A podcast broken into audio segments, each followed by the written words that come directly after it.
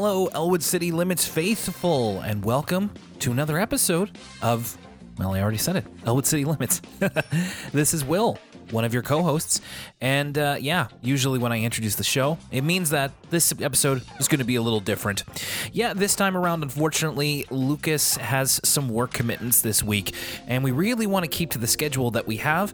So I've decided to call in a bit of a favor. Now, you may have noticed from the title of this episode that, uh, well, his name is Doctor. Doctor is uh, is a friend of mine who I've met uh, through podcasting. Actually, he's uh, the host of one of my favorite podcasts as a wrestling fan. Uh, he hosts the Toon Sweet podcast, which is all about the music of professional wrestling. But he is also an authority on animation, both Western animation and anime. He's got like three podcasts about over both of those, including the wrestling podcast. So he's a busy dude. I'm very, very glad to have him on the show. And uh, we're going to see just how much he knows about Arthur, where it kind of uh, lines up. He's actually doing a Rugrats podcast right now. So I would recommend you check that out, of course. We'll go over everything that um, he's got going on within the episode. So it is a guest episode. Uh, and I know that we have a couple of emails here that have to do with Lucas. And don't worry, I'm keeping those questions to the side. We'll make sure that it gets to the appropriate the appropriate junction. So before we get the episode started here, of course, I wanted to go over a couple of things, including the emails, which we will get to in just a moment. But there is a piece of Arthur news that I wanted to talk to you about. In case you haven't been following us on our social media, uh, you may have missed that Marc Brown himself made a big announcement uh, for something he's got coming up in January 2022. And it is a retrospective book called Believe in Yourself What We Learned from Arthur. So Marc Brown announced this on his Instagram. I would also recommend that you follow the Frensky Star on Twitter and Instagram. Uh, they are very good at keeping up to date on uh, Arthur news, and uh, they help me out sometimes as well. Uh, Believe in Yourself What We've Learned from Arthur is coming January. January 2022. Uh, and it looks like a brand new Arthur book from Marc Brown. Not entirely sure uh, what exactly it's going to entail, but it is already on Amazon if you want to pre order it. So, of course, I'm going to, and uh, we'll be able to talk about that when it's released. It could be a, a good uh, early Christmas present, perhaps, or uh, something for around those times. Anyway, really excited to find out what this is kind of going to kind of be talking about. I'm sure it will be more focused on Arthur the character and perhaps more on the Arthur books themselves more than the TV show. I'm sure the TV show will get a mention, but maybe, you know, I'll keep holding out hope that one day we'll get like a nice oral history of the show or uh, some piece of content related to that. Anyway, can't wait for that. And can't wait to talk about these emails over at elwoodcitylimits at gmail.com. We got a couple of uh, very interesting emails in, as we like to do. Now, I will say uh, these emails, very helpfully, have their have their pronouns uh, in their kind of byline. So please don't be afraid to send that to us. Also, one of these emails anonymous, so don't be afraid to do that either. If you would like to have your voice heard on the air, but you don't really want to draw attention to yourself, or for whatever reason, you can always remain anonymous. Our first one, however, is not anonymous. This one is from Lisa. Hey, Will, Lucas, and Mike. I've been listening for about two years now, and I realize it's been nearly a year since my last email. I'm writing in to share thoughts I've had about some of the last few episodes you've covered. So, Strangers on a Train, that was one of my favorite episodes as a kid, and I remember always looking forward to it airing. Travel is something I really love, and I miss in this pandemic environment, and I love seeing the bits we do get to see of the different places. Even after learning the answer to the mystery after I saw it for the first time. I sadly can't remember if I figured it out even at that age. For lack of a better word, I always loved the journey the episode takes you on. It's a little bit more positive, I think, than Lucas and I were on that episode. Back in January, you covered the episode Phony Fern, and I thought I'd write in as someone who is currently in high school. I'm graduating this May. Hey, congratulations. Pre pandemic, most of my teachers will only take up your phone or discipline you if you were one, using the phone while the teacher is talking, two, causing a distraction slash using it instead of doing work.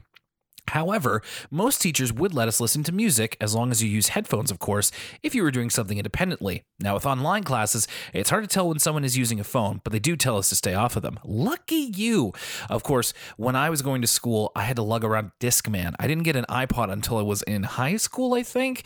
Uh, and so it was still very much like no go. And I would have done that all the time. So lucky you. I will say that middle school was more strict with phones, and I don't know what it's like for elementary school these days because very few kids I know in elementary school had phones, and those who did, like myself, did not have smartphones other than a couple of kids.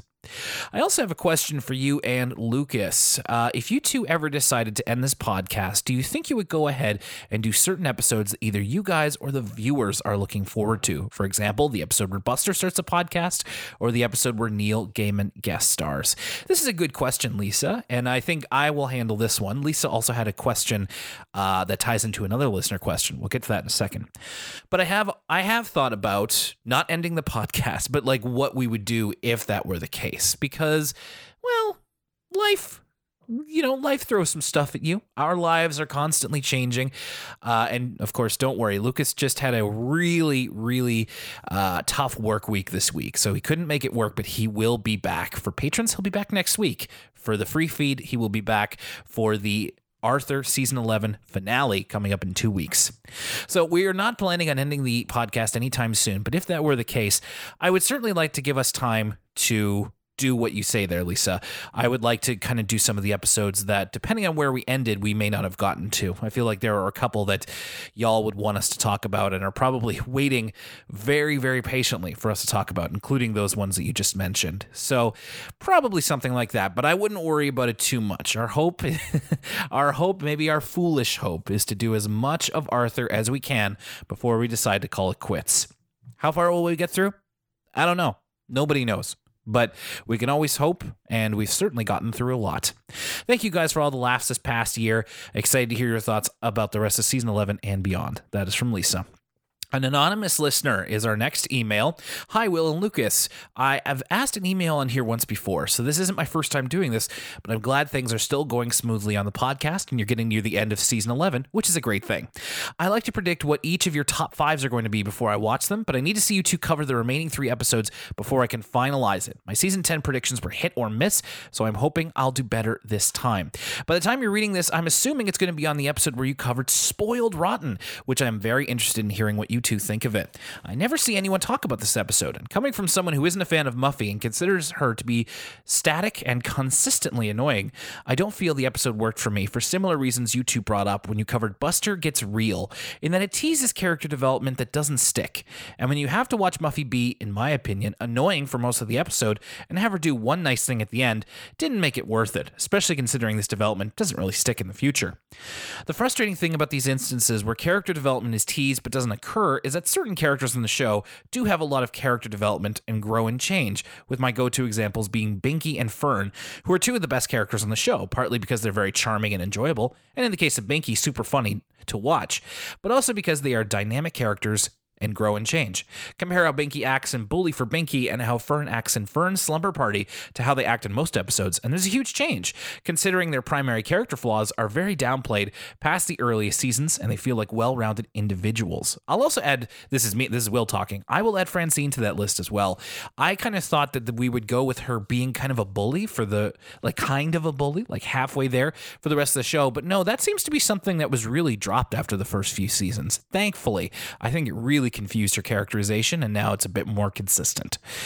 Um, where were we? It frustrates me that Muffy can't have the same level of development as someone like Binky or Fern and becomes less selfish and snobby over the course of the show, especially for how often we use her, and I feel it wouldn't be hard to do. If Binky acted like how he acts in Bully for Binky, the episode where he's at his meanest 95% of the time he was on screen, that wouldn't be enjoyable to watch, right? Thankfully, that it isn't the case with him. So I don't see why that can't also be the case with Muffy, considering characters who are less prominent than her, like Fern, George, and Molly, are much more three dimensional and less static than she is.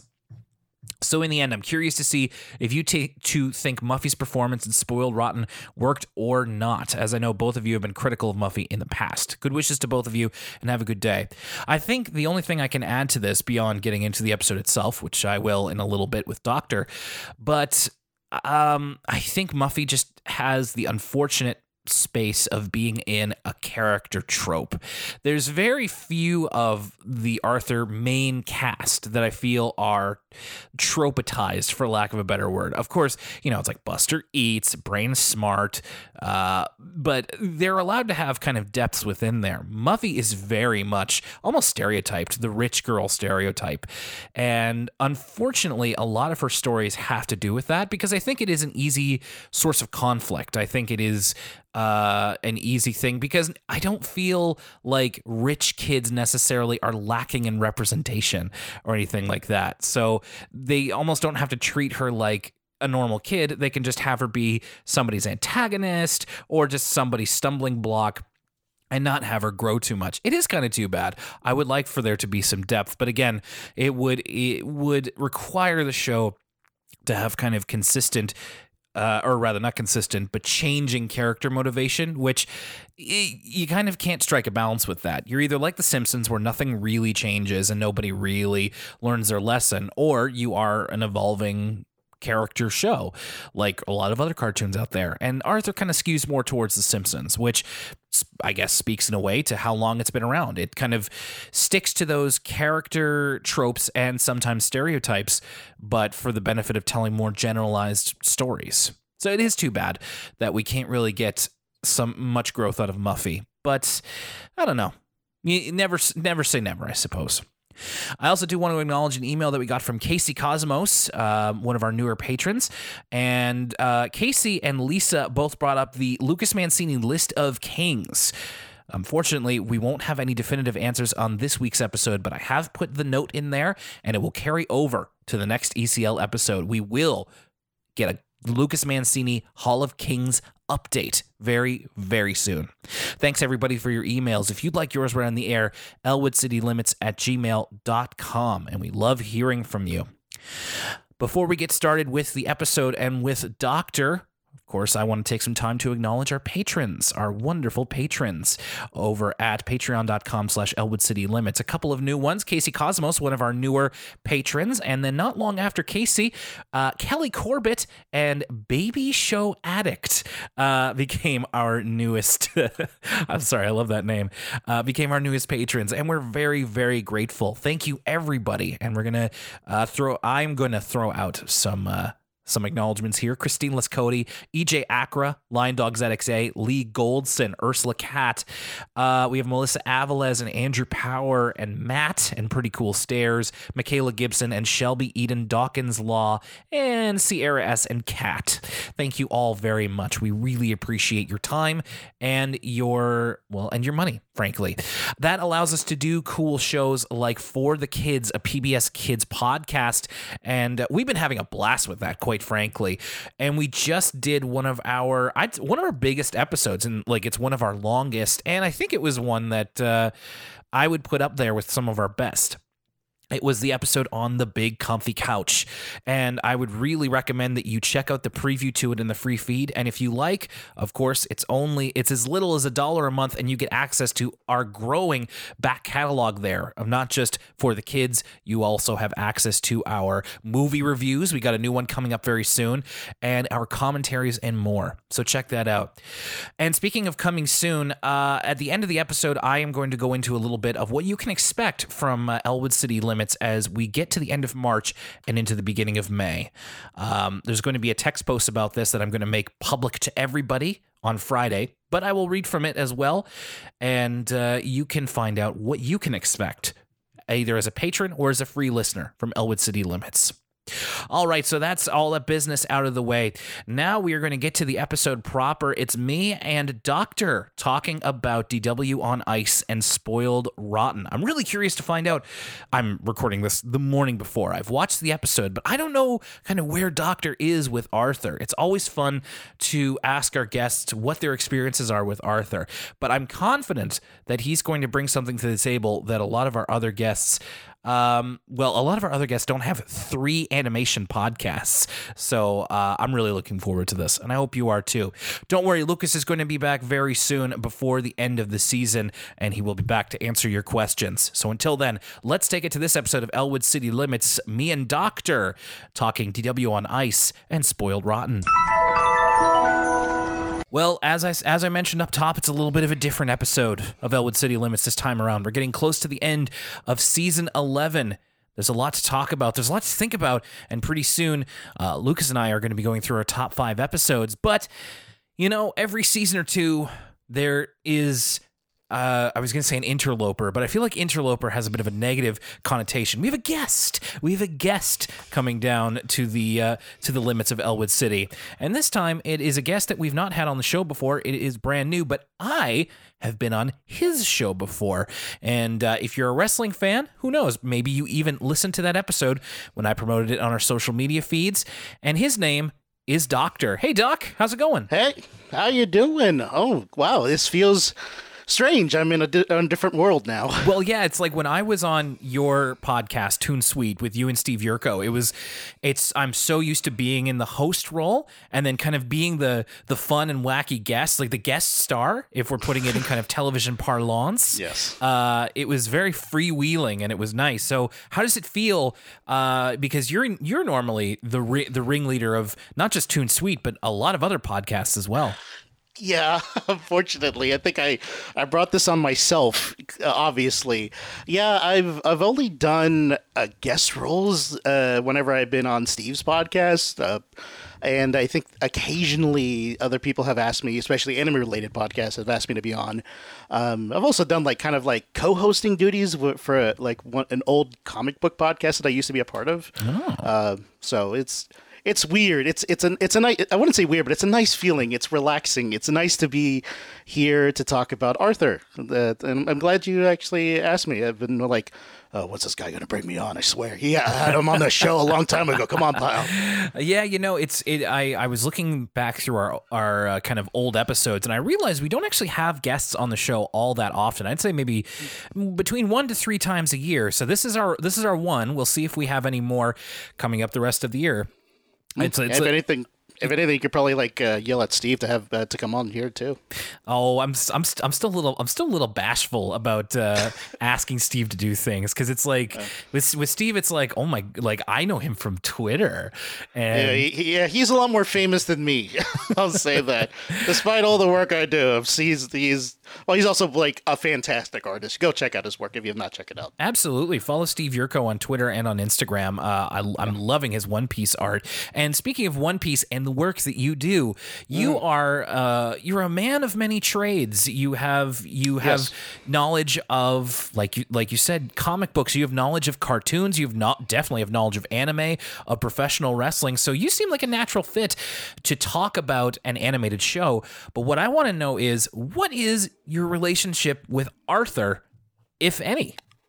Uh, Arthur, Arthur always was this show that I would watch occasionally uh, on PBS whenever I had a chance, because there were days where I would be at home because I was sick or uh, or days off or whatever. When I'm not watching Prices Right, I'd usually be on uh, be on PBS. Also because we didn't have cable when I was younger. Mm-hmm. I mean that was mean the big big reason. Especially like I lived most of my life in Florida, so I think even like things the like the Fox channel, we didn't get like cartoons in on, on Fox because our our Florida affiliate decided like, hey, forget these kids, just like just make the entire channel about news. So I was deprived of all the Fox related cartoons and things like that. What a bummer. Uh, yeah, it's fine. I survived through things like uh, Power Rangers and things like that, but they they were on like random channels. There's like a there was a channel called like Whammy on Miami. If the, it, it, sounds ridiculous. Whammy uh, on Miami. Whammy on Miami. It was like a I think that it was like I think it was like part of the Home and Garden channel that I like an affiliate of that, and the, it, it, was it, it was at least one of our no, local channels, and that's how they showed a, like uh, occasional Fox uh, products, which include Power Rangers. Uh, but uh, every once in a while, I still check out PBS. Mainly, bec- now the thing is not so much Arthur, but the thing that actually got me into checking out the channel more was th- uh, Ghost Rider. I Ghost love Ghost Rider. Rider. There was a yes. Wait, there was a Ghost Rider. Uh, sorry, do, do you mean Ghost Rider or Ghost Writer? Writer. I apologize. Ghost Writer. sucks. Okay, there you go. That's Yeah. that's going to be one for our Patreon exclusive PBS Kids podcast at some point. Now that's a good one I've, I've forgotten about. That was just a tiny bit before my time, but I know what you mean with Ghost Rider. I was I was for a second I was like. PBS had a Ghost Rider cartoon? I, that'd be a little bit off the normal thing. yeah, I was like, okay, let's just like look into my skull eyes, and I don't think that'd be fly with the kids. Ses- no, Ghost. Sesame Street Zoom and Ghost Rider. I was I was just like, okay, hang Yeah. on a second. This can't, this can't right. be real. Johnny Blaze right next to Big uh, uh, uh, Big Bird. Yeah. uh, no, yeah, no. Ghost Rider was always a, a show that I loved because uh, I think it also kind of stem. Oh, it's like like uh, you could also you probably like uh, pinpoint where that, that eventually aligns with other shows that I actually also am a part of that I run as far as like detective stuff because I I love mystery shows. I've always loved those uh, those kinds of things. So Ghost Writer was uh, was right up my alley, uh, and it was pretty simple. It's very much a kid show. But uh, but along with that, Arthur was also one of the other shows that I would watch, uh, and it was one of those things where I remember watching it thinking, "Oh, this feels like a show that was just how do I word this? It didn't really feel like it was talking down to me. Mm-hmm. I think one that's was what what I liked about it. You know, I think uh, it was sim- it was very wholesome, uh, and there are a lot of things that I would associate it with, similar to like Nickelodeon. Doug is probably another Yeah, example of that. absolutely. Very slice of life. We've used the term slice of life, which Yes. I mean, you you would know probably better than me. Uh, the the, the appropriate way to use that. I've, I've I've heard the term a lot. Yeah. uh, but things like that, Rugrats and what have you. So it's it, it sort of ties into the sort of uh, show that I can have and like I'll watch on TV and kind of is like, oh, you know, there there are lessons there. Obviously, but I think even then, when I was young enough that I kind of, I would say I was probably outside of the age range usually.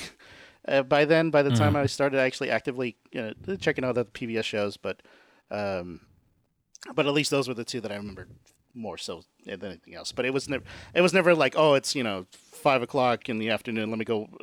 Uh, the, let me go check out Arthur. Uh, Right. It was never it was never like appointment viewing, but it was No. just kind of part of the diet of uh, of of cartoons. There there, Yeah, it- there there are definitely those shows that I think we all we all watched as kids that we didn't really I wouldn't we, we didn't really love and we didn't really hate. We it was just kind of part of the mix.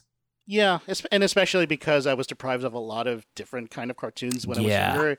It was it was something. And I mean, it's Arthur is definitely at the very least better than nothing. So uh, I'm glad that it was kind of part of your your TV diet at that point. Um, the only other thing I, I I would like to ask about your Arthur kind of recollections is, do you remember having any favorite characters on the show? Um, I think I don't think I really had anyone. DW was always the one that I was like, oh, I don't, I could do without.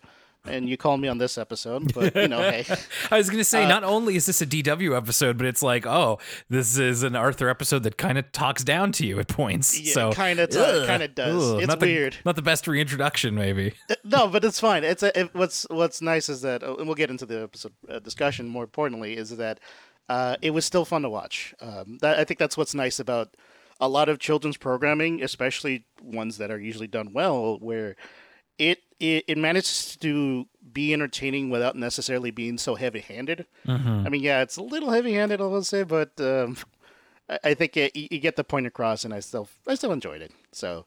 Um, I don't know if that answers your question, but I don't uh, know. I, I definitely think so. Well, we're, but we're gonna have to find out to what degree you enjoyed it, because of course, people like like Lucas and me, we've been we've been putting this into our eyeballs for five years, so we have a little bit of a we've we have a knowledge of the barometer of standards that Arthur can can kind of bring between you know good and bad. Uh, so where this will Yes. th- where this will end up, I'll be very interested to hear kind of your your thoughts on this. But I'm glad that initially.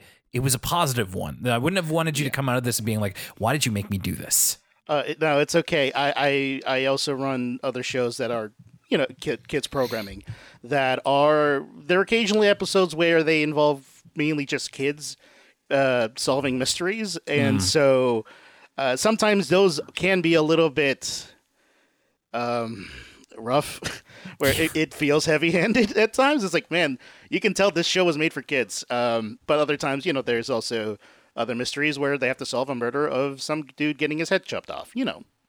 Yeah, I, I, I don't, I don't, I don't think like I we haven't watched every single season of Arthur, but I'm pretty sure, uh, you, you know, that kind of limb related violence is not something that Arthur dabbles in at least too frequently.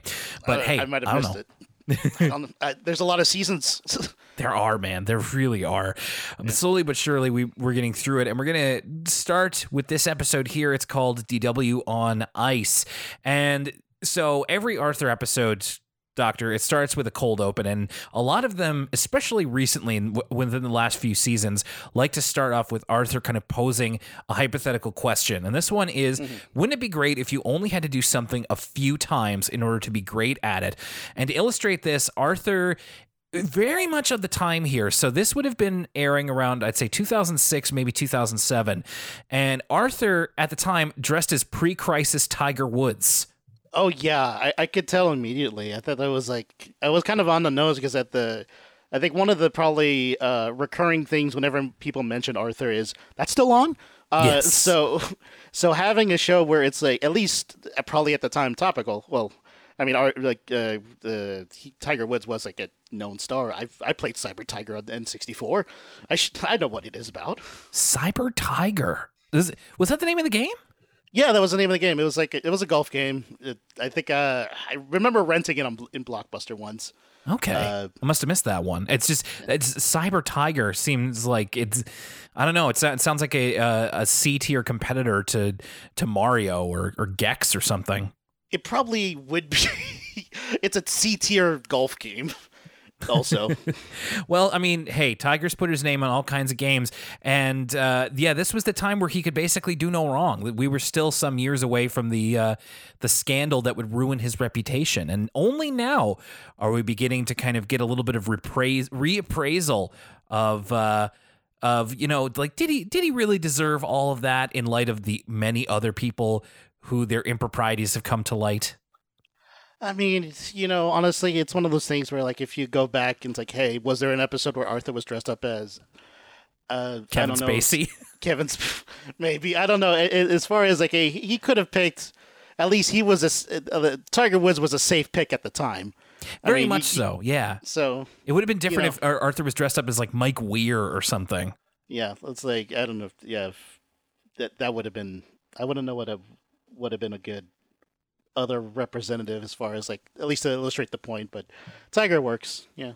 You- because of course Arthur is in this hypothetical he is uh, immediately picking up golf and being great at it then he uh, talks to a talks to a French tourist who asks him to take his picture I, I just kind of find that funny because uh, Arthur's production studio is kind of between um, the provinces of Quebec and Ontario in Canada. So there's probably somebody naturally can deliver that line in French. And Arthur seems to pick up French immediately and takes a picture of the family. And then it's and then we flash forward. The picture is now hanging in an art gallery. And Arthur's teacher Mr. Ratburn is uh, extolling its virtues. So Arthur is something of a savant as well at uh, uh, frame composition and uh, and the art of photography Hey, you know, yeah. I mean, that's uh, we had to really get hammer the home, hammer the point home where it's like, man, Arthur is so good. It wouldn't it be great if you can learn all this stuff right off the bat. Just pick up a camera and just be, just have like a thousand likes, a billion likes on Instagram, whatever. I mean, it's it's the it's the perfectionist struggle, isn't it? I feel like a lot of us who kind of do this sorts of thing for a living, we wish that we could just, you know, pick up the microphone. Like there's still days, there are still days where I'm like, man, I wish I knew how to do my job, or like, I wish I was completely perfect at this, like X or Y or Z. Uh, especially when I listen to other people's podcasts, I'm just like, I wish it sounded as good as that. But the lesson here, of course, and you know, you and I being in our being at being X years old, uh, you you know that the the overall message is going to come back around to like. Uh, you need to practice at something before you can be really good at it. Which, in the end of the cold open, DW Arthur's sister is very much trying to basically trying to yell at her friend Emily that she is the best uh, and that her painting is clearly that of a, like a dog or something even though it's completely impressionist as I believe the term is uh, so it is a DW focused episode Mm-hmm. Yeah, I can. It's like I see stars. I see uh, a couple lines there. I'm not really sure. It looks like kind of a an interpretation of like a breeze through the night sky. It's actually kind of pretty. Yeah, yeah, I think that's a, that sounds that sounds right. So the idea for the episode is that DW's friend Emily invites DW and her friend James here. So James is a bit of a later addition to the uh, to the DW stories. So I wouldn't be surprised if if uh, he's one of the characters that maybe you didn't immediately know. Uh, so uh, Emily invites them to her middle of winter party as opposed to her beginning of winter party and her end of winter party. And this one will include ice skating, which DW insists that she is the best at.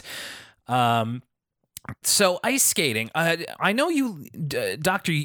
Coming from Florida, you live in a lot more of a tropical climate than me. Pretty much, not only one, not only one country up, but on the completely different opposite side of the country.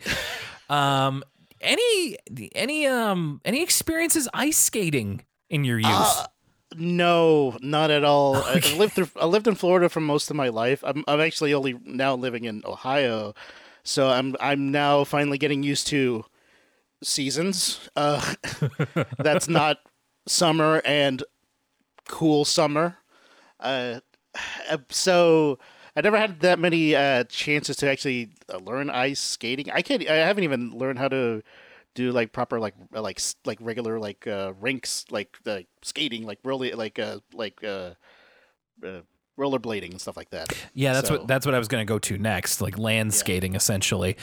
Uh, um, so I've I have kind of the opposite of this because we grew up in a, in a more comparatively cold climate. So we even have a skating rink downtown in downtown Halifax, Nova Scotia.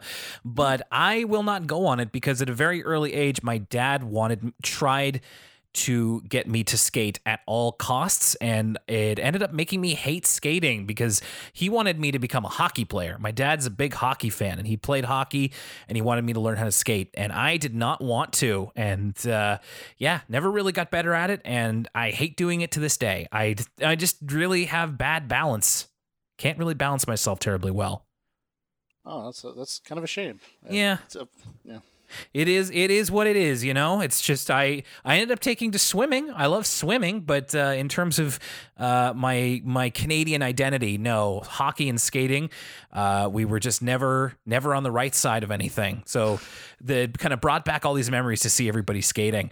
Uh, and speaking of speaking of hockey, um, so I mentioned that DW says that you know she's the best at ice skating. Uh, the Tibble twins. I don't know if you remember them from one some of the earlier episodes. I might have missed them. So they are basically the troublemaker kids who both look like each other. There's Tommy in the red and Timmy in the blue. And Tommy says that they both play they both play hockey and he even shows he shows a scar that he has on it like from hockey and it's like directly on the top of his scalp. Yeah, I, I, it took me a second to be like, where is it? And I was like that's just your hair, bro. Yeah, But- I can't tell. But no, it's just like he did, he's got like a blading scar on the top of his head. It's wild. I mean, cool. Pretty Yeah. cool. I mean pretty cool, but I wonder if that's going to impede his hair growth. That's the thing I was trying to think of. I'm yeah, I'm I'm trying to think of like especially I at least within my family we we don't have as far as I could tell genetic wise problems with our hair so as I mean I might thin at most but I don't think I've had any instances where like I had like anything like close to like cuts or anything like that to uh, worry about hair so at least I feel good. It just makes me think of those people who have like those eyebrow scars and the hair just doesn't uh, doesn't grow around them. So I guess we'll have to wait and see on that one. Uh, DW is practicing her skating just in barefoot in the house as Arthur comes in, and there's a there's an exchange here I liked where DW says I'm a natural and Arthur says Yeah, a natural disaster. Oh, got him. Got him. uh, so DW is all about trying to show up the Tibbles in skating. In fact, uh, she ta- she talks about how um, you know the the like the first and I think maybe only time she ever skated it was Arthur showing her how to do it, and she's like, I got I everybody cla- and everybody clapped r slash and everybody clapped uh, when she got done because her family was clapping for her because she managed to skate without falling down. So she thinks she's the greatest. Uh, there is a some like uh, the I don't know there is a level of just confidence that I wish I could have in myself that DW has. It's yeah, it's unfortunately very um, delusional, but a delusional confidence is still kind of nice. I think that that's kind of coming back into fashion now. I'm seeing a lot more people um, extolling the virtues of even like mimetic and overblown self-confidence in the face of you know i think we've gotten a lot used to and I, i'll speak for myself here of kind of the um, you know extreme lack of self-confidence that kind of influences your behavior. And now people are saying, no, you should go the other way and be so extreme with your self confidence that you actually start to believe in what you're saying. Yeah, I think uh, some level of self deprecation is always fun as far as to keep. I understand there's some level of keeping yourself humble is always a thing that you should have, mm-hmm. but not to the point where it's uh, debilitating necessarily. Yeah, or awkward for the people around you. Yeah. Uh, so DW has a dream that night of how great she's going to be. She dreams about showing up the Tibbles and skating. Again, the Tibbles who are saying that they're hockey players and they, you know, they know the ins and outs of of skating. And it's this weird thing where like in the dream the Tibbles are like bullying James and then DW like skates rings around them and ties them up. But the Tibbles are like much physically bigger than they normally are. Yeah, and they're dressed as hockey players, so they have like the shoulder pads on underneath the jerseys. But the shoulder pads just kind of made their upper arms look really like bulbous.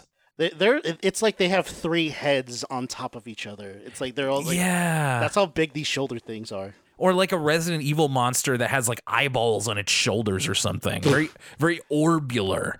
Yeah, you have to after like uh, hitting the tyrants a couple times with a rocket launcher. this is the fourth form that it turns into.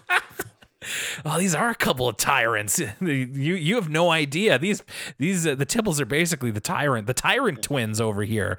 Ugh. Anyway, got Resident Evil on the brain as as usual. Uh, so of course the next day DW does very poorly as she's trying to teach James how to skate, and he's even though he's not much of a skater either, he's a little bit better than her. And this is where we get the start of the DW bump count. Now, oh. um, I how, okay, so how about this? I went back. I count. I counted. I did a personal count of how many times DW falls down uh, on the ice. If you were to uh-huh. guess, I have the number, and I'll okay. save it for the end of this, uh, the end of the episode. How okay. many times do you think she fell down? Well, brother, I don't know if uh, how many times uh, DW would have uh, put someone over, so I can only say. Um, how many times she... did she fill up her bump card? Yeah, her bump card. Yeah, uh, I would say probably. Ah, shoot, I've had a. Had I known this was uh, I was gonna get pop quizzed on this, I would have made sure to count. I think maybe f- six. You're gonna say six? I'm gonna say six. That's at least five more than Hogan. All right, everybody, keep a number in your head, and I'll let you know at the end of the episode how many times that I saw DW fall down. And I will add that's in real life and in a later dream sequence. Oh, so, oh okay. Yeah. so she does poorly and just kind of ends up embarrassing herself. She slams into the boards a couple times. This is like, speaking of hockey players, some serious injuries you can get here. Yeah, that I I kind of a little worried about DW. uh, DW maybe with a bit of a P- uh, post concussion syndrome, perhaps. Yeah, I was I was trying to find a pun there, but I couldn't. Yeah, me too. It's like they're both. They're, it's like PCS and DW. Just like ah, uh, uh Christopher D.W. Winsky. No, no, okay. Oh. No, that's that's for nobody. That's just that's, for me. That, that's for me. I that, that you popped me. uh, so when she gets home, DW admits to so this is her imaginary friend Nadine who is painting mm-hmm. her toenails. So she admits to Nadine that she's not really that good at ice skating. Even though Nadine tries to gas her up and be like, "But but no, you're you're the greatest." And like DW has to admit that no, I'm not. And now I'm going to be the laugh stocking of Emily's party. laugh stocking. We get a couple of pretty decent DW lines. And Nadine gives her the idea of maybe they can have a different kind of party. So the next day at school, DW tries to get Emily to switch the party to being a Mary Moo Cow party, which is like basically so uh, doctor for your for your convenience here, Mary Moo Cow is essentially the Arthur version of Barney the dinosaur. Okay, and it's yeah. DW's favorite show. So I guess in this world you can basically hire Mary Moo Cow and she comes with like a party package, almost like when you would go to a um I'm trying to think here. Like when when I was little and used to do themed birthdays and you would go to like uh like a play place or an activity zone and you would like pay a flat fee and they would give you pizza and like uh, birthday cake and you know two hours in the fun zone or whatever do you, do you know what i mean did you ever have yeah, that yeah. I think uh, we've uh, been to like Chuck E. Cheese and things like that over Oh here. my God! You've been to Chuck E. Cheese. I didn't even think about that. Like, Yeah. like, again, like Lucas and I, in the, very much the same. You know, we're different people and we've had different experiences, but we kind of, uh, we're we've had the same type of experiences in terms of what is available to us in the Atlantic provinces. I, I never thought about the fact that you have been to Chuck E. Cheese, and I don't know. I've never, we never had Chuck E. Cheese over here. Never Oh, ever. okay. I, I guess I don't know if it's just strictly an American thing or I But- think it, I think it might be in like your it could be like an Ontario thing perhaps or uh maybe maybe if if you go to Quebec there might be a a, a Charles fromage or something. maybe Charles Entertainment. I don't know what entertainment in French is. Entertainment fromage. A French. uh, uh, but yeah, I've, I've been to a few of those. Uh, honestly, they're not. As a kid, they're amazing. Uh, I think I went back with uh, some of my college friends again because there was one not too far where we're like, Oh, yeah. hey, hey, let's get some pizza," and it, you look inside, it is sad, to say the least. I mean, I'm sure that that is something. Uh, I was talking about something recently and how its uh, reputation has been for. Oh, it, it was talking about um, on the big. Uh, so on our most recent Patreon episode, Lucas and I were talking about how clowns recently have become kind of less uh, seen as like children's entertainers and more as like kind of scary. Yeah. And th- I think you could say that for Chuck E. Cheese as well, with the advent of stuff like Five Nights at Freddy's. And I feel like yeah. Chuck E. Cheese is a little bit more intimidating and scary than perhaps it was. I think also because of the fact that, especially because most of uh, these kind of children's like zones or whatever you want to call them, uh, entertainment facilities, uh, they rarely have animatronics uh, nowadays that aren't necessarily Chuck E. Cheese or related to the. Uh, Yeah. I forgot what was the original name of the. It was like the pre. It was pre Chuck E. Cheese, but I forgot the name of it. I'm not sure I Uh, know. Yeah, I forgot. I know it's uh, it's uh, uh, some someone named Rich Evans's favorite place. That's all I know. Oh, but- uh, yeah. I, I I only know about Dick the Birthday Boy. That's about it. Yeah. Oh, So I mean, and and and, I'm I almost apologize for freaking out. I'm sure a lot of our American listeners are like, "Yeah, it's Chuck E. Cheese, big deal." It's just like I saw the commercials for Chuck E. Cheese all the time, and it looked like a magical place. In fact, Chuck E. Cheese was a sponsor for PBS, so I would often see it while watching Arthur, and be like, oh, Yes. "Oh man, I wish we had a Chuck E. Cheese." And then you grow up, and it's like, "Yeah, it ain't all that great, man." it's okay. I think, I, I like I said, it's some. If you were a kid and you were able to play like the Teenage Mutant Ninja Turtle game and ah. skee ball and just get into a ball pit, that's fun as heck. But that- obviously, as a kid, it's not gonna. Yeah. And now, and now with that new Teenage Mutant Ninja Turtles game coming out, you can basically recreate the experience at home. Pretty much, yeah. I just don't have. A, I need to get a ball pit or borrow the ones that my ferret uses. Not a bad idea. So DW tries to convince Emily to switch her party, but uh, no, she's going to go ahead with skating. DW even tries to shame her a little bit. She's like, ah, who wants to go skating? But everybody wants to go skating.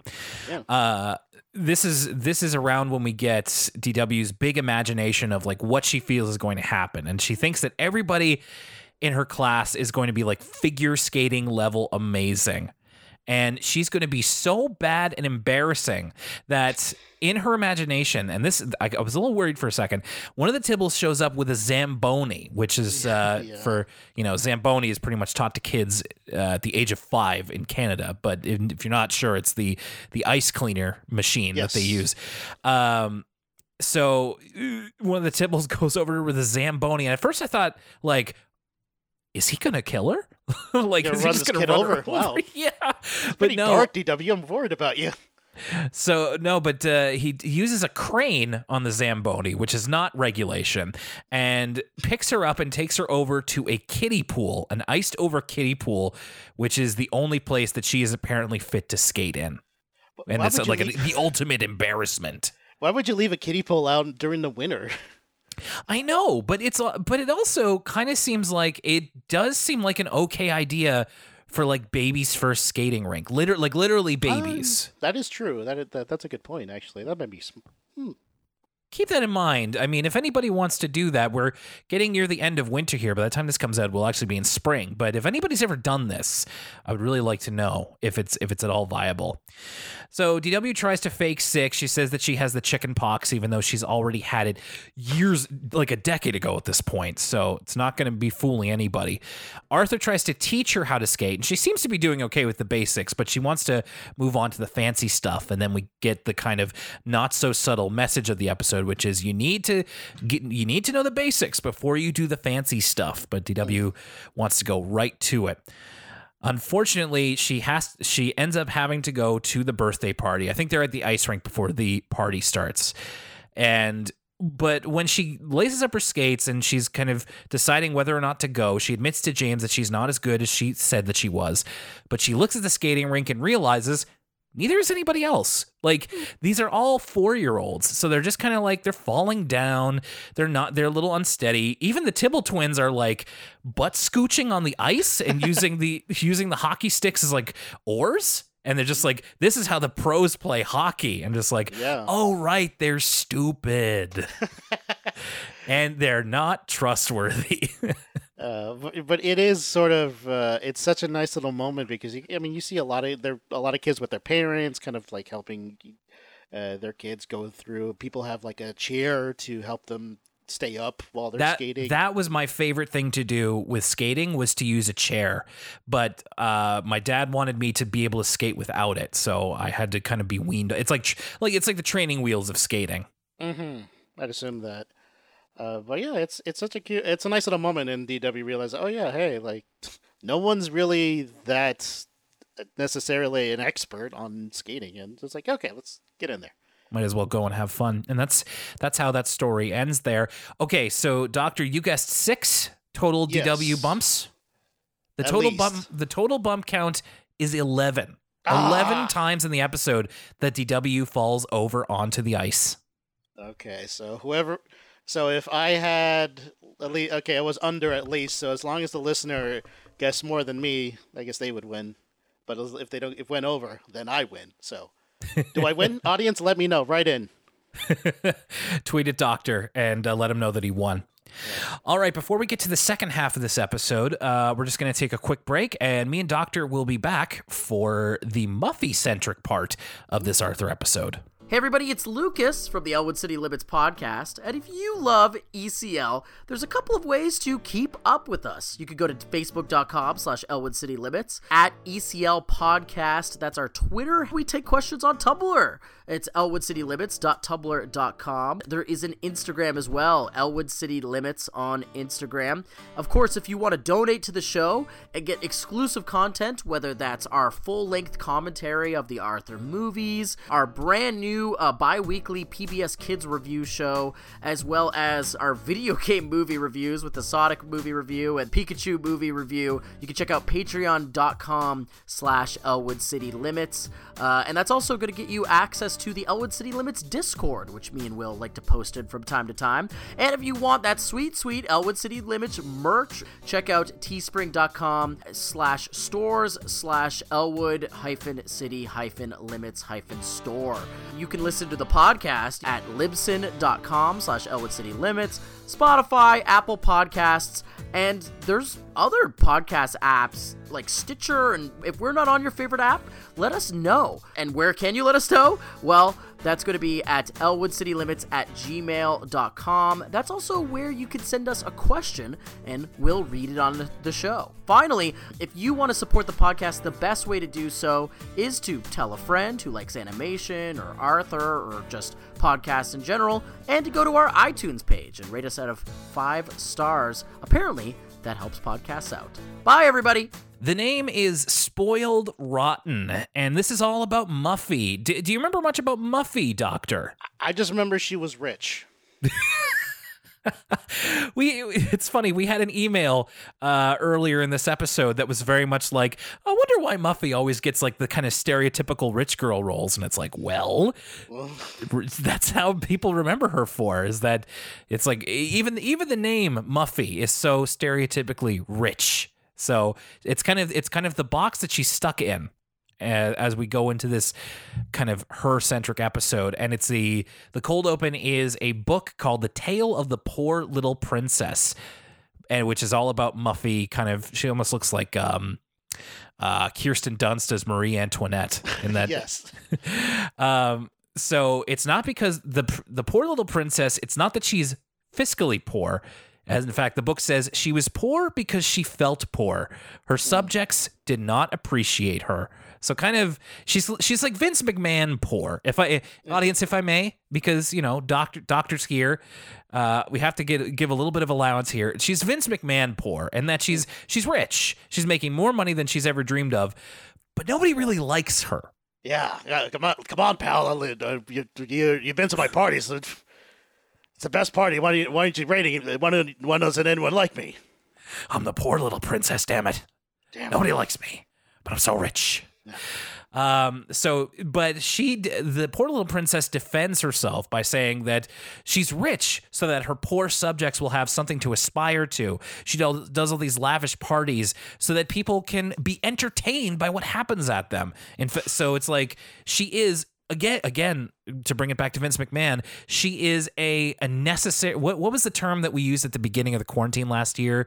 They were a necessary service or a Uh, oh, essential service. essential service. So being rich is an essential service according to the poor little princess. Have some fun, damn it.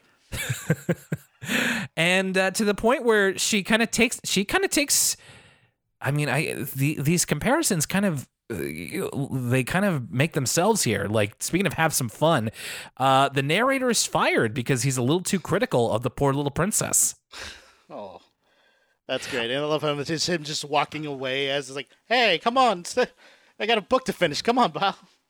yeah what did what did you make to this kind of cold open this is where they sometimes get a little bit more fantastic with their um with kind of setting up the plot I thought it was cute. I think uh, as as far as uh, obvi- the obvious lesson is like, hey, just because you're well off doesn't mean you know you you kind of have to brag about it necessarily, or like you, or at least be aware of the people around you, because like yes, you might be you might be wealthy, but you know not everyone has that same luxury. So the actual episode has to do with, uh, well, first of all, it starts off with Francine, who is looking to get herself a new pair of sneakers. And I'm I'm very much a sneaker guy. I'm not a sneaker head, but I I almost exclusively wear sneakers.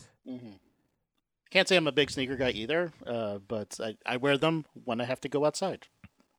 And Francine wants to get, and I wrote this down, the Mercury X11 pump action cross trainers with aquagel soles. And these look like the real serious business. Uh, like you would use these for like uh, playing a little three on three, and then uh, gonna go uh, lift some weights, doing a Yeah. doing like a weight circuit. Francine is waiting for that hype drop to to, to come out. I don't know. I guess Francine would be my closest candidate for who would be a sneakerhead among the cast, but um, you, you need somebody who also has hoarding tendencies. So actually, you know what? Uh, later on this episode, I think Muffy might be the best candidate for a sneakerhead. Like basically buying a bunch of pairs that she never wears. Low key, I'd believe it. So uh, Francine really wants this pair of sneakers, but they're just a little too expensive, as the good ones usually are. So Muffy initially offers to buy them for her, but Francine decides to save it up and buy them herself. So we get a little montage of Francine putting a little bit more money into her piggy bank, uh, seemingly week after week. An odd expression here on her piggy bank's face. It's like, what are you doing? It's it's very it's it's like I want to I want to get a better look at it here. It's like you, it's like dull surprise. Yeah, It's like it's like you ever you ever you ever hear that description of like how Transformers emote of just like they're it's always it's dull surprise. It's just dull surprise. but Prime. But pr- Listen, Ironhide. Uh, yeah, it's just uh, he's just like, oh well, uh, that's happening, huh? So this is Uh, my life. Okay. it's a little i mean it makes you think what's going on in his head. It's such a straight it's not like you would think that it would normally be like you know smiling or something. And uh, it also makes me feel a little weird when francine does the just like smashes it open with the hammer and it's just like basically its money guts are just falling out all over the place. And it's just like huh, huh. well i'm in two pieces. That's 11 little strange. I, I couldn't help but notice. I have to be I have to be careful with this one. I mentioned to Doctor before the episode, like, yeah, we try to go a little bit later on the swearing. So I would normally say something different here, and the PG version would be that Muffy crap hawks the shoes from under Francine. uh, she goes to the the uh, the store, which by the way is called Sneaker Mania. Oh, Sneaker Mania running wild over here on Arthur. Uh, a lot of Hogan references in this one. Didn't Yeah, see I'm- that one coming. I'm kind of upset at myself, honestly. Uh, so sneaker mania, uh, Muffy does buy the last pair of sneakers that Francine wanted, and Francine calls her spoiled, which is really like it, it upsets Muffy. It's the kind of thing where like at first glance she's like, "Yeah, I'm not spoiled," but then she kind of like keeps talking about it into the next day. So she's clearly gotten to about this. Yeah, I, I feel like there's like a lot of mixed messaging. I feel in this one. Okay. Uh, if you don't mind me, kind of. no, saying- of course, no, of course not. What do you So- like? How do you mean? Well, I mean, I I, I like I I- think I was uh, when I was watching it the first time, I wasn't sure where the where the lesson was going to go because I feel like Francine is like, oh man, I can't buy these shoes right now. Okay, I got to save up, and that's a lesson. It was like, yeah, hey, look, you save up, and eventually you can get the thing. But when we get to the point where she is going to go buy the thing, uh, you know, obviously after Muffy buys it and she bought the last pair, and then uh, Francine's like, "Hey, you bought the last uh, shoes. That was supposed to be mine." I'm like, Francine, relax. It's not. It's not like it's like. It's not like she did that on purpose necessarily. I don't know if, if it was on purpose. Who knows if there were like, because it was several weeks. Well, be- I, uh, I feel I, I I think part of the point is is that Muffy when she saw it she she's like what are those nurses shoes? Like she she has no interest in them whatsoever. She doesn't wear sneakers. And then after Francine kind of talked about it then all of a sudden she gets an interest in it just when Francine uh, saves up all her money. So it's most likely Francine said in a fit of passion but uh, passionate anger. But she's definitely uh, hit a core there of Muffy being spoiled Yeah, I- um, and I- yes, the I agree. and the problem is that we have already done an episode way way back you know in like the first season when arthur was saving up the money to buy the moon boots so Mm. we already kind of know about the like you should save your money so you can uh, you know buy what you really want so we've already kind of got that lesson years and years ago almost more than a decade I kind of remember so those moon boots. To go back to it, yeah. I figured I figured you might. That might have jogged a memory. Um so Muffy's still kind of thinking about this. All the while, Lakewood Elementary, which is the school they go to, is doing a clothing drive. And Buster has brought in like an old coat that he doesn't wear anymore, in which he finds a ham sandwich in it, or it might be tuna. Uh, it might be salmonella. We don't know. I'm, so, I'm sure he'll find out. Um, Muffy has. this is so. This is so low key awful. Muffy's just like, oh, I have nothing old and ratty to donate. Wow.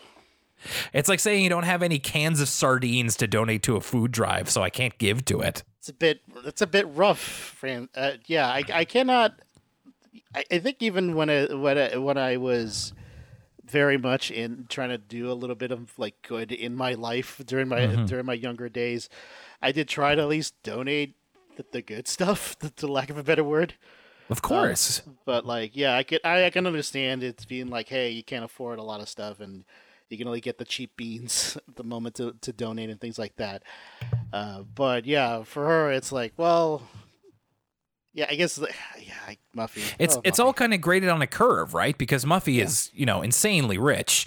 So at least for at least for this show, and this she's she's speaking with Arthur and Buster. They both also think that she's being pretty selfish here.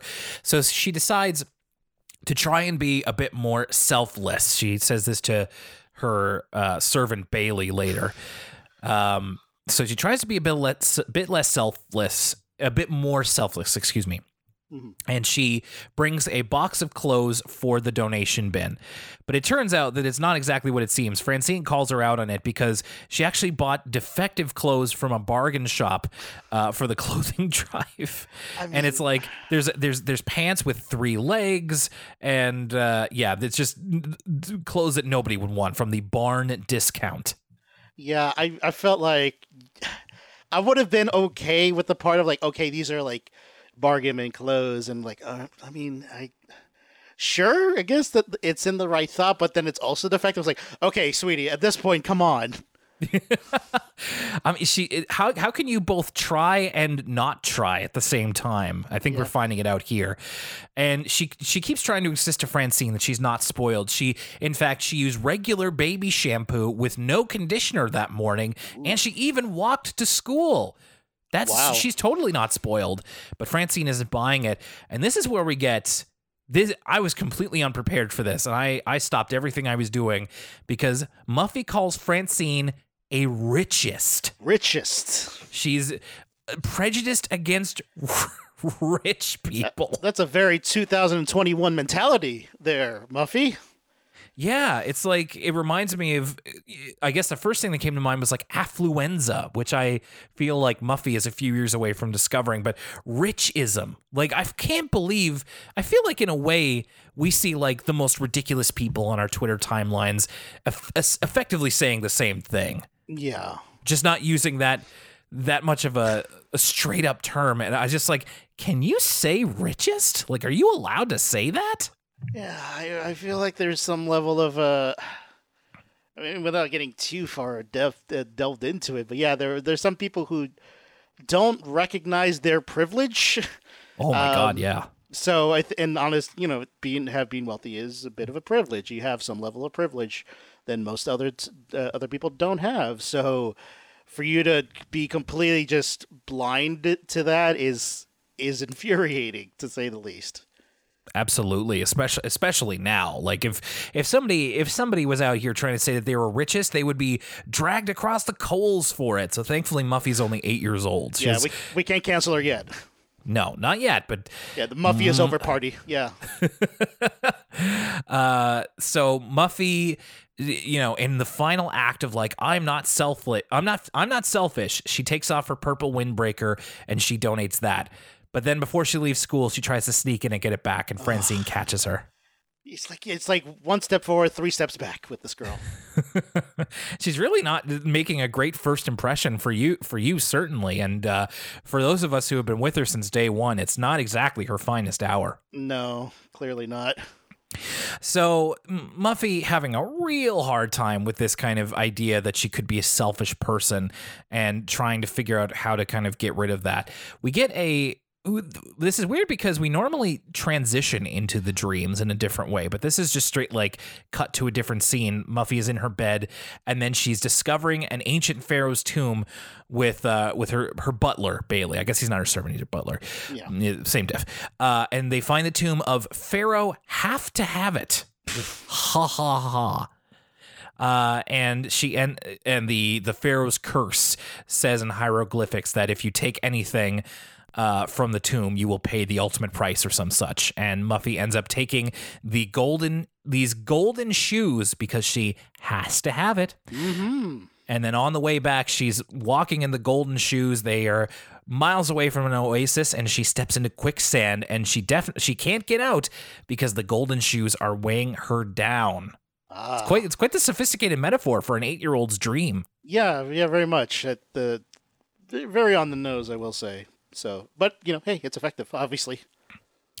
Now this now this next part um, was actually referenced in a previous episode, so uh, I'll kind of fill in the blanks here. So Muffy ends up going to the Elwood City Clothing Exchange, uh, which is which we've seen under a different name, and I'll explain in a bit. But we end up getting to a previous throwaway character of the week. Now Lucas, my co-host, loves to do throwaway characters of the week, and this guy Buzz, who is the owner of the Elwood City Clothing Exchange, uh, we've seen before, and he cuts quite the figure. He's uh, got a very eclectic clothing taste. I don't know if you noticed the, you know, he's got the the Arthur glasses, he's got the beret, he's got a very colorful vest.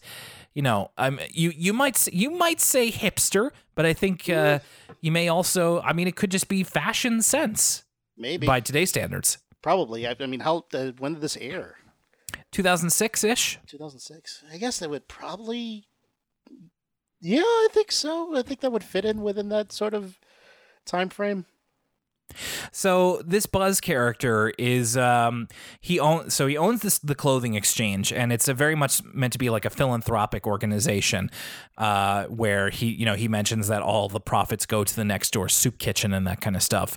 So Muffy brings in a pair of sneakers for him to sell, but while she's there, she she begins to appraise all the different things. Like Buzz Buzz is the kind of guy who'll just be like, eh, this looks like this is this much. He kind of prices things like they're at a yard sale Yeah. just kind of just kind of like supposing but muffy has actual knowledge of some of the uh the uh vintage stuff that he the accidental vintage stuff that he has so she agrees to help him out or find someone who can help at one point buzz is like i should probably have a professional go through all of this and i'm like dude how long have you had this shop and you haven't done that Man, I feel sorry for that soup kitchen.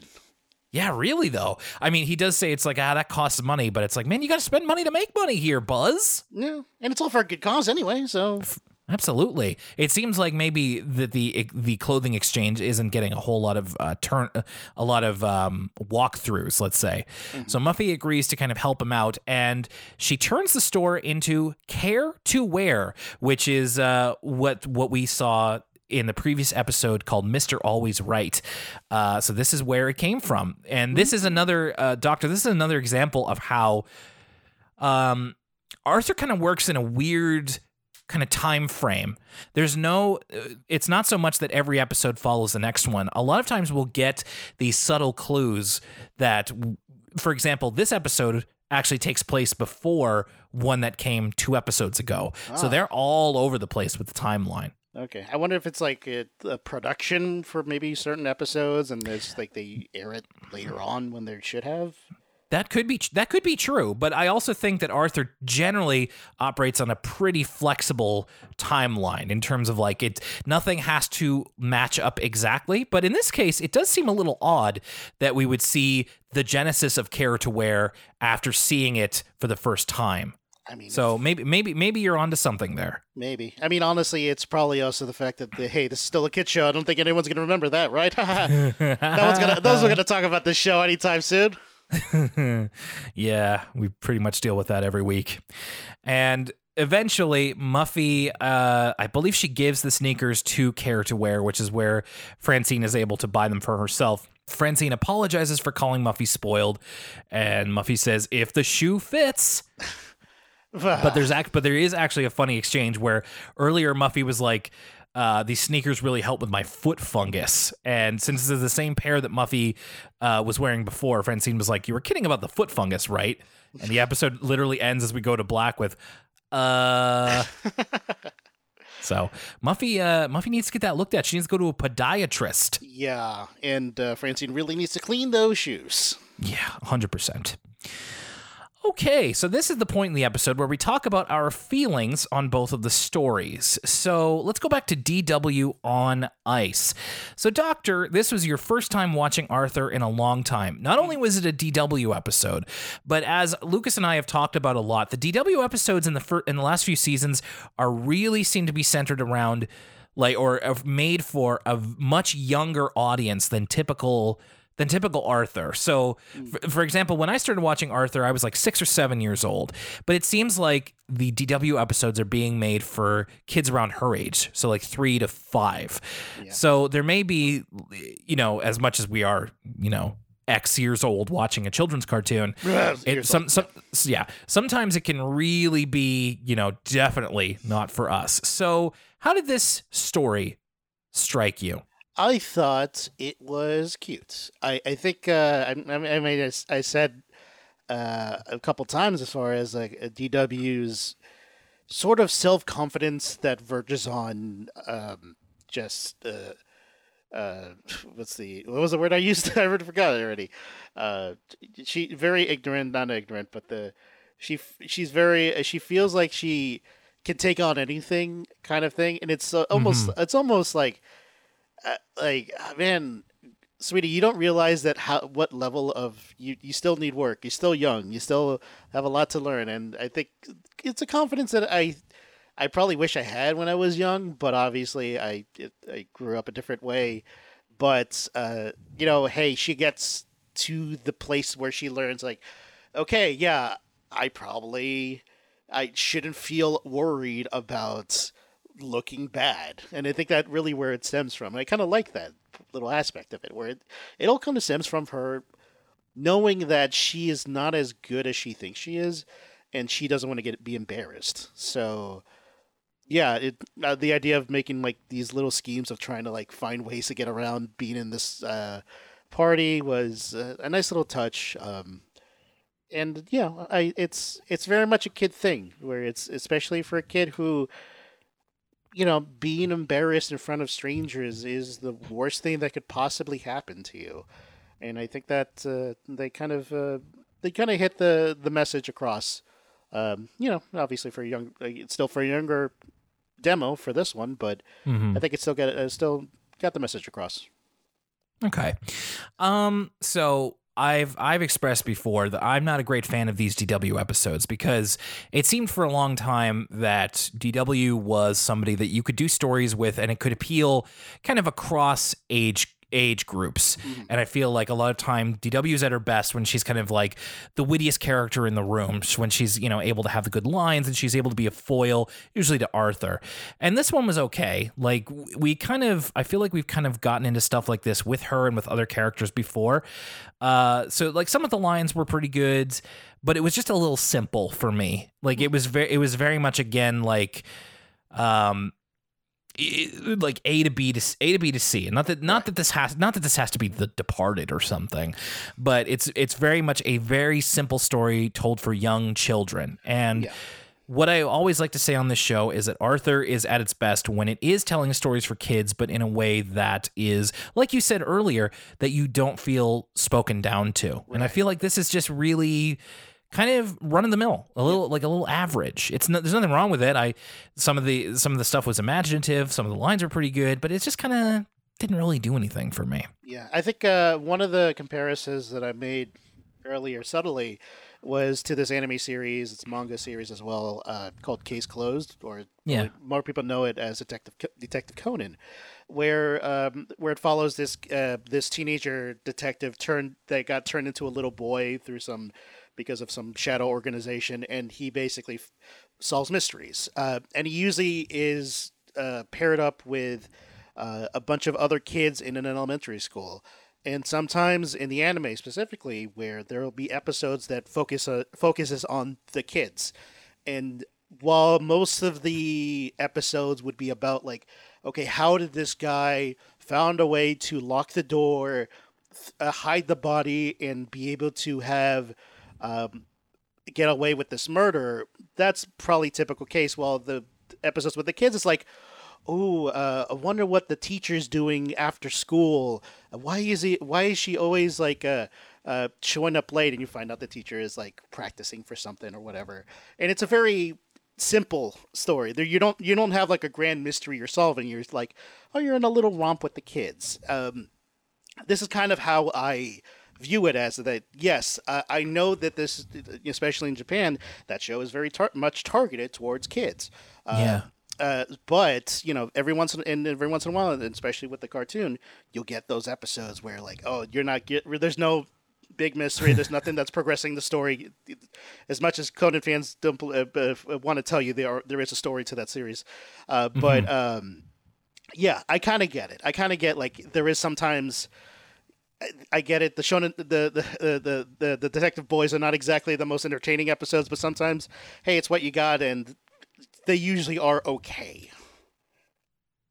Okay, I, I, I, think that's an interesting comparison, and again, this is one of the reasons why I wanted to bring you on, and kind of, I feel like those are the kind of connections that we may not necessarily make ourselves. Um, so we did get a little bit of correspondence about spoiled rotten, and uh, I think people responded to this one as like, you know, one of the worst that Muffy's ever been, and I find it when we talk about it, you know, when we talked about the episode, I, I kind of I agree with you in the sense of like, I'm not sure how I'm supposed to feel coming out of this one because obviously Muffy is being very selfish here. Um, and she's trying not to be and but it's just kind of it devolves into parody after a little bit of just like she's making all of these mistakes and trying not to be selfish. And it's really about the appearance of not being selfish because she's not try- she's not trying to address her behavior. She's trying to address how people see her which yes. is which is in playing with her character. And then at the end she ends up doing this nice thing for this you know kind of philanthropic business and it does benefit her friend but I don't feel like there was ever a hint of her character changing. Now, of course, Muffy has been through certain episodes where she is more selfless. Uh, I actually I can't think of any off the top of my head, so maybe I'm lying. but it's like 11 seasons. Surely that's happened once or twice. But um, yeah, this didn't really feel like a character growth episode. This, uh, we were talking about this recently about how sometimes, much like The Simpsons, uh, Arthur will have it will like threaten character development. It'll it'll talk about character development that you know will never come because it doesn't really like to change the status quo all that much, which is it's it's fine. It's the reason why it's been around for so long, but it's also a little frustrating for for like Lucas and I and everybody listening who have been like longtime viewers and who would like to see kind of permanent change. So I can understand why some people might have thought that this could have been an opportunity for Muffy to kind of turn over a new leaf, but recognizing that unfortunately she will always exist in some variant of this little rich girl stereotype. Um, I, I, I mean, I, I I thought that her behavior was was was kind kind of funny, not like super funny, like but it all peaked with her calling Francine a richist, and um, I'm almost surprised that hasn't uh, been memed to some degree. But um, yeah, I kind of Twitter was around 2005, maybe. Oh my, oh my God! This this one might have gotten them in some hot water. Um, yeah, because in the end, I feel like it just kind of ends up with Francine being like, "Sorry, I called you spoiled," and it, and to and me, I'm just like, "But you're right. Like yeah. you're all you're you're right to to call her that." So I don't know. It just kind of it feels like it doesn't really go anywhere, and we end up also nowhere. But the I mean the the ride itself is is fine. It just again kind of it's a little bit of it's a little bit of a flat line uh, in terms of so I, I I do feel bad for those who kind of wish that more could be done with Muffy. I will say she didn't annoy me in this episode. There have been definite times in the past where Muffy has annoyed Lucas and I, and I don't find her so much annoying anymore. It's just that I, I find myself not even paying her too much attention because she's rarely used outside of this kind of character archetype that she's been put into since day one, which is a little too bad but it is what it is. And yeah. uh, yeah, it's so this again sort of just exists. But what? But what did you think uh, of uh, Spoiled Rotten, Doctor? I think there was. Uh, I mean, obviously, given the way you've uh, portrayed at least certain episodes with Muffy, or at least a, an idea of what she was before, this almost feels like character assassination um, in some ways the, for what they're doing. Uh, I think there, yes. Unfortunately, to say that there, if there was a lesson learned, um, I would say the most I could say is I think Muffy is a lot more self-aware now. At least the, you'd the, like to you you would like to think so for I sure. I would like to think that, especially with the "if the shoe fits" line, the fact that she recognizes mm. that uh, that like no, that's a, you know what that's a good point. Yeah, that is a good point. I think that was the one where I was like, okay, at least she realized that yes, yeah, she was acting spoiled. Mm-hmm. So. Mm-hmm uh, will that affect anything, uh, any episodes down the line? I don't know. That's for you guys to find out.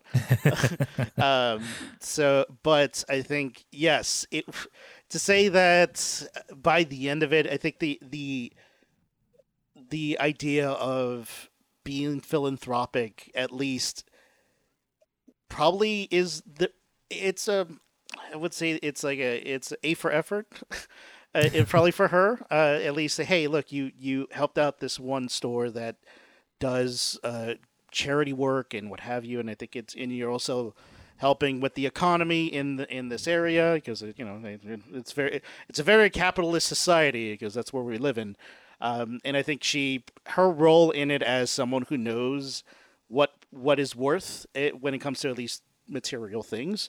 Uh, it, it helps out for uh, Hebs out the store, which people can buy. I mean, Francine got those shoes in uh, what I'm assuming is probably at a cheaper rate than she would have gotten normally. So everyone kind of gets what they wanted in some ways, but obviously it's not exactly um, the most clean clean cut um, execution for at least for this character within this with within the scope of this one episode. And this is why I always appreciate bringing in new perspectives to the show because sometimes you just see things in ways that it's hard for us to. We're in the weeds here. We're it's sometimes we mistake the forest for the trees. So, I mean, Doctor, I really appreciate you uh, you being a guest with me on this show, and I hope that it was.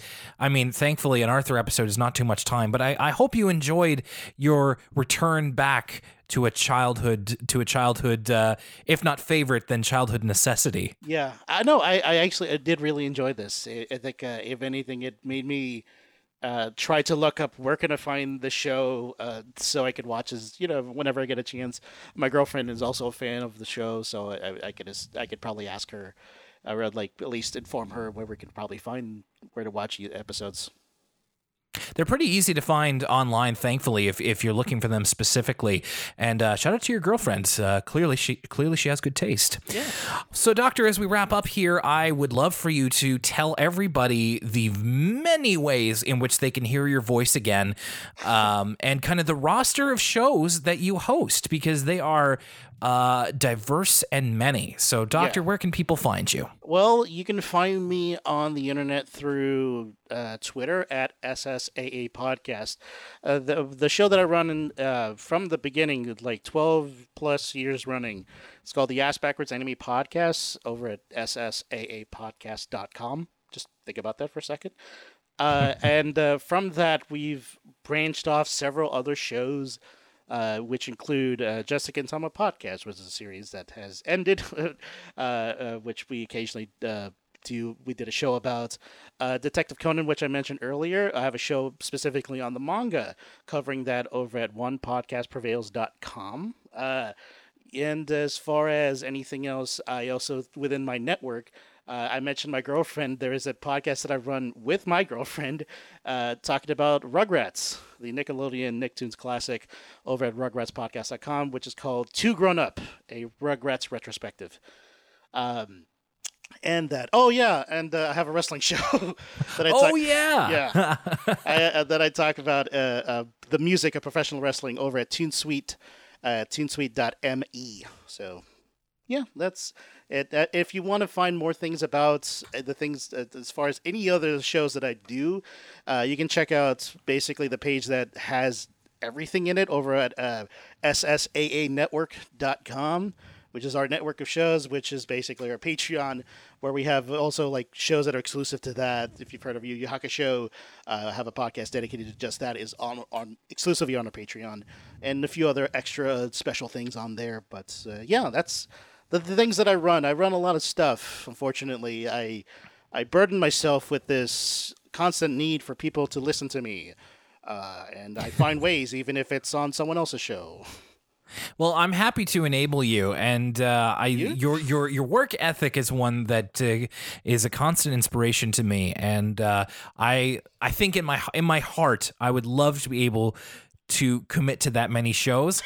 But uh, in my and then my brain says uh, no. No. That's uh, that's that's for other people to to do. So I, I think between your show and the stuff that you do on your Patreon is probably where I wish I would be right now.